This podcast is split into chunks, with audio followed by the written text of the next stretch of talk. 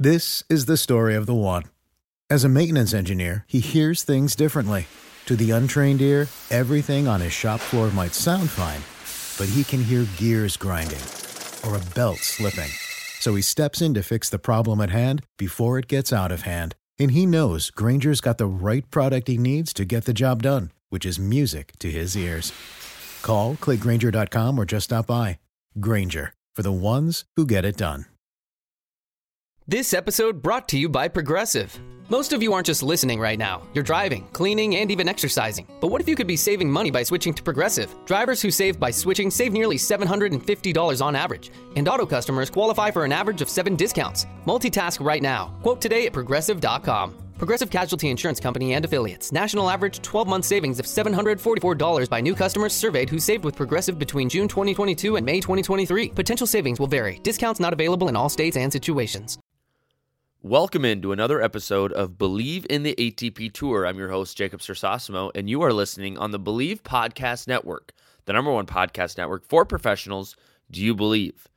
We have a good slash sad episode for you today. Um, I want to start off with a little something on a personal note, and then we will head into all things the Australian Open. Now, the exciting part of this is the Australian Open has been second to none so far. There's been great upsets. There's been um, some really good matches. There's been a lot of ups, a lot of downs, everything you would ever want in a major.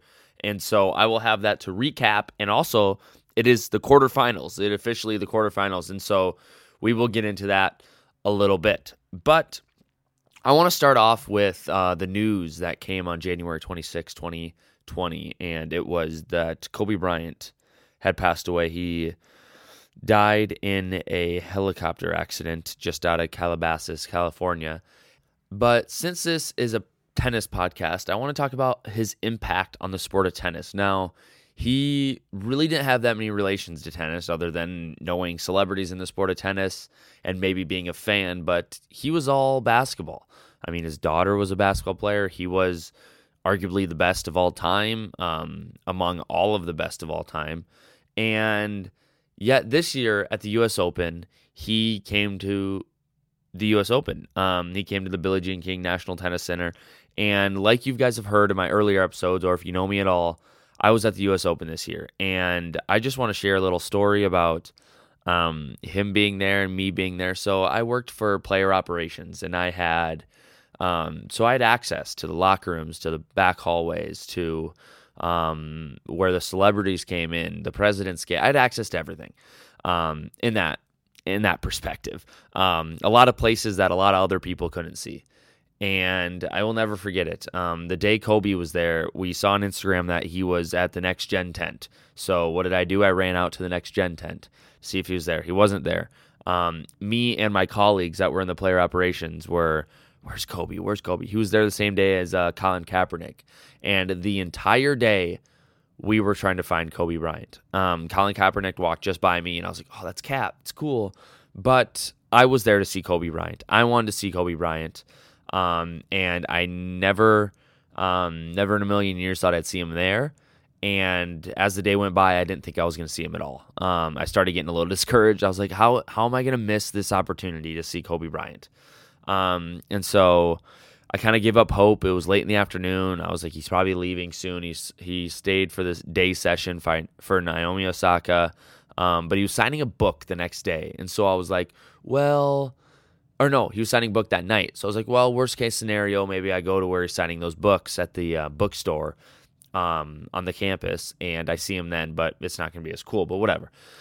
So me and my buddy are like, hey, let's just go out to court, whatever, watch this match, um, or go out and get these ex- escorts that we're doing. And I turn the hallway in the champions hallway where the locker rooms are, and sure as hell, there's Kobe Bryant. Um, all six foot one of him, that is super tall, very elegant. He was wearing like a, I believe he was wearing like a purple suit, um, but not like bright purple, just like a little sparkly purple, like a very classy, classy suit. And um, he was around somebody and he was speaking Italian. And I just remember being so overwhelmed with his presence, um, overwhelmed in a good way. Um, I saw Roger Federer for the first time and I was overwhelmed by his presence as well. um, just the elegance and the class that he carried. But Kobe Bryant is an international superstar. He is an international family man. He is an international icon of one of the most iconic cities in America that is Los Angeles. So seeing him there and seeing him support the sport of tennis um, was something remarkable. A sport that I love so much, a sport that so many of my peers love so much, and seeing one of the biggest sports figures ever to be there at the U.S. Open supporting tennis was unbelievable. And he went on ESPN, he went on the Tennis Channel, talk about Coco Gauff, Naomi Osaka, Serena, and what he does for women's sports um, is remarkable for somebody who um, was given the world from a men's sport. Um, and the way he carried himself off the court and the way he supported women's sports and the way he supported tennis and the way he supported other sports. Um, that is just so admirable to somebody like me, so admirable to people around the world, and that's why he was loved so much. Um, I'm not going to speak to much else about Kobe. I just wanted to throw out um, the day I met him and what he was about. Um, there's enough outlets in the world to tell you how great of a human he was. Um, but I just wanted to share that one personal interaction I had with Kobe Bryant. Um, I'm sure he didn't even see me, but in that hallway, I can tell you all eyes were on him. Let's move on to the Australian Open. Um, I want to talk a little bit about the Australian Open. Not a little bit, a lot of bit about the Australian Open. Um, a lot of great things are happening. It's the quarterfinals. There's been a lot of great matches. Um, ever since the beginning last week, I talked about you know Shapovalov leaving early and what the tournament was. And someone reached out to me after um, my last week's podcast and goes, Jacob, you never even told us who you want to win. And I was like, wow, very good point. Who are my picks to win this year's Australian Open? And I never said them. So, one, I apologize that I didn't say that earlier. And two, I'm going to share them with you right now on the men's and the women's side. But don't think I'm just like throwing these out there. I mean, one's already still in it, the other one's not. So, I'll give you valid reasons behind it. And then I'm going to tell you who my pick to win is now that we're in the quarterfinals for the men's and women's. So my men's person I picked to win it is Roger Federer. Um, that almost came to an end with Jonathan Millman, but my pick is Roger Federer to win this tournament because I think he knows his time is coming up. He knows he needs to take advantage of all these tournaments, and um, he had that scare against Millman. But even before that, my pick was him because he didn't play much tennis in January. That not, not like he didn't play every day or train, but the other people played um, both Novak and Rafa and some of the other best in the world played an ATP Cup. And so I think he has a little bit more fire under him. He um, has a little bit more energy. He's not as worn down. He hasn't been playing in the Australian heat for a month and some change. Um, so he's my pick to win it on the men's side. Um, my early pick to win it before the tournament started. And then on the women's side, these are the most mainstream picks I know. But um, I think someone else whose time they see is running out is Serena Williams. Now, I know what you're thinking. I know you're like, well, Jacob, you picked Serena and Roger. That's the most mainstream picks you could have. Yes, I get it. But the calculations behind it are both of them are old. Both of them are um, 38, 39 years old. And they understand that they need to go now if they want to win. Serena's so close to um, tying the most Grand Slams ever. And Rogers, now people are on his tail. I mean, Rafa's got 19, Joker's at, I think, 16. So um, both of these players know they need to go now. And coming up to the Australian Open, they both played the right amount of tennis. They both, you know, had the right amount of training, didn't do too much extracurricular, as in the ATP Cup or in Serena's case, too many tournaments. And so I had both them winning this. Unfortunately, Serena's out now.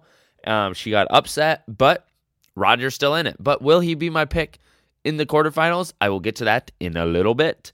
Um, I do want to talk about a few matches. Um, let's start with Fed since we're kind of already talking about him. The Federer Millman match. Now I got a text from one of my buddies that was like, "Hey, uh, Millman's gonna push Fed," and I'm like, "Nah, shut up. That's not gonna happen."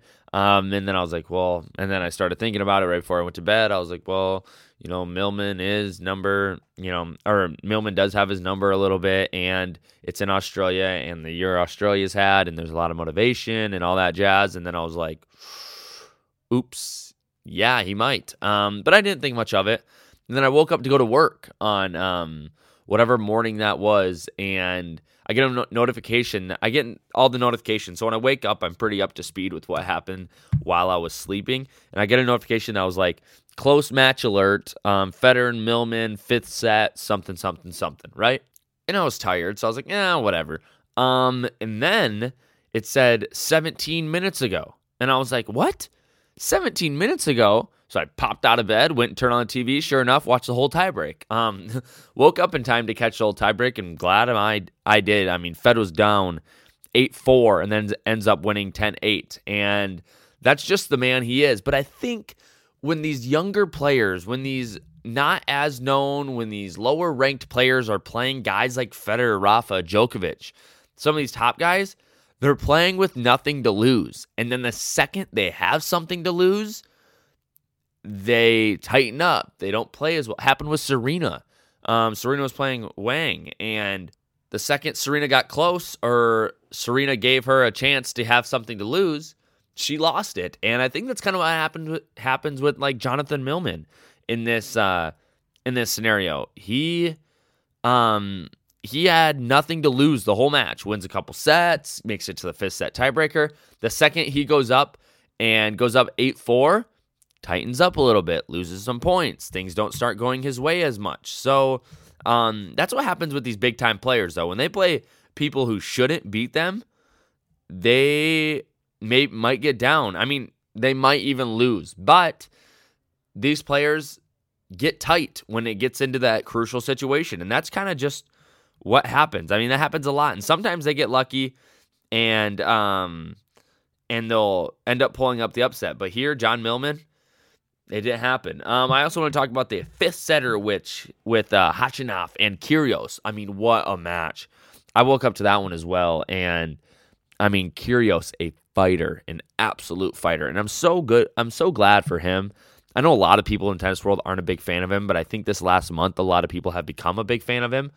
Um, and he is great to watch. One, I think he's good for the sport. Um, I think we need a guy like him to be in this sport. And the way he wins that fifth setter, I mean, against Khachanov, it's a battle. Um, there's a lot of good things that went out of it. And then he comes and plays Nadal. And him and Nadal don't really have the best back record. And that match actually happened um, the other day on Sunday night here in America. And um, I just want to talk about that a little bit as well. But he comes out wearing a Kobe jersey, which, you know, he's famous for wearing his Celtics jerseys. Comes out wearing a Kobe jersey. He's visibly emotional on court. Um, and then Rafa wears his Lakers hat um, in his post match interview. But um, emotional day for Kyrgios. I don't know.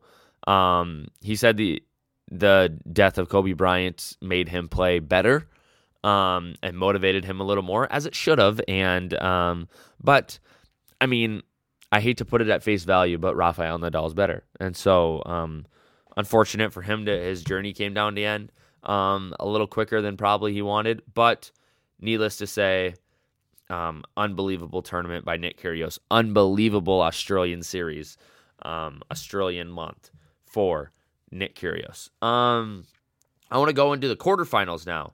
Um, who's in the quarterfinals? What we got coming up on deck? Let's start with women's singles. Um, this is a match I'm really looking forward to. Is um, Ash Barty and Petra Kvitova. Do I think Kvitova, Kvitova can win that? I don't know. She's playing well, but Ash Barty is playing really well. Um, uh, Kenin is playing Jabeur. Um, Kenin's 14, uh, 14 in the world. She's young. She just beat um, who'd she just beat? Oh, Coco Gauff. And so I don't. Yeah, I don't know who's gonna win that one. Um, that one's kind of up to um, kind of up for debate. Um, Halep Halep's going to play uh, and I have Halep in that because Halep is rolling right now. Um, and then Pavlyuchenkova um, is playing Muguruza, and um, I really don't know a whole lot about some of these women's players that are up and coming and came back into them. Um, I'm gonna have to do some research, but um, these should all be good matches. Um, my pick to win on the women's side now is Ash Barty. I think Ash Barty has the best game right now. She's number one in the world. She's playing in Australia, her home country. And the way she's playing right now, second to none. I believe Ash Barty is going to win it. You heard it here first, but in the quarterfinals. So take that one for take that one with a grain of salt because obviously I didn't get it. I didn't guess that right from the beginning. On the men's side, the men have an unbelievably excited quarterfinals. Nadal and Thiem, which I think could be another final in the French Open, which it was last year. But unfortunately, I got to put my money on Rafael Nadal. Rafa is playing too good right now. Um, the next one, Stan Wawrinka versus Alexander Zverev. Um, Wawrinka number 15, Zverev number 7.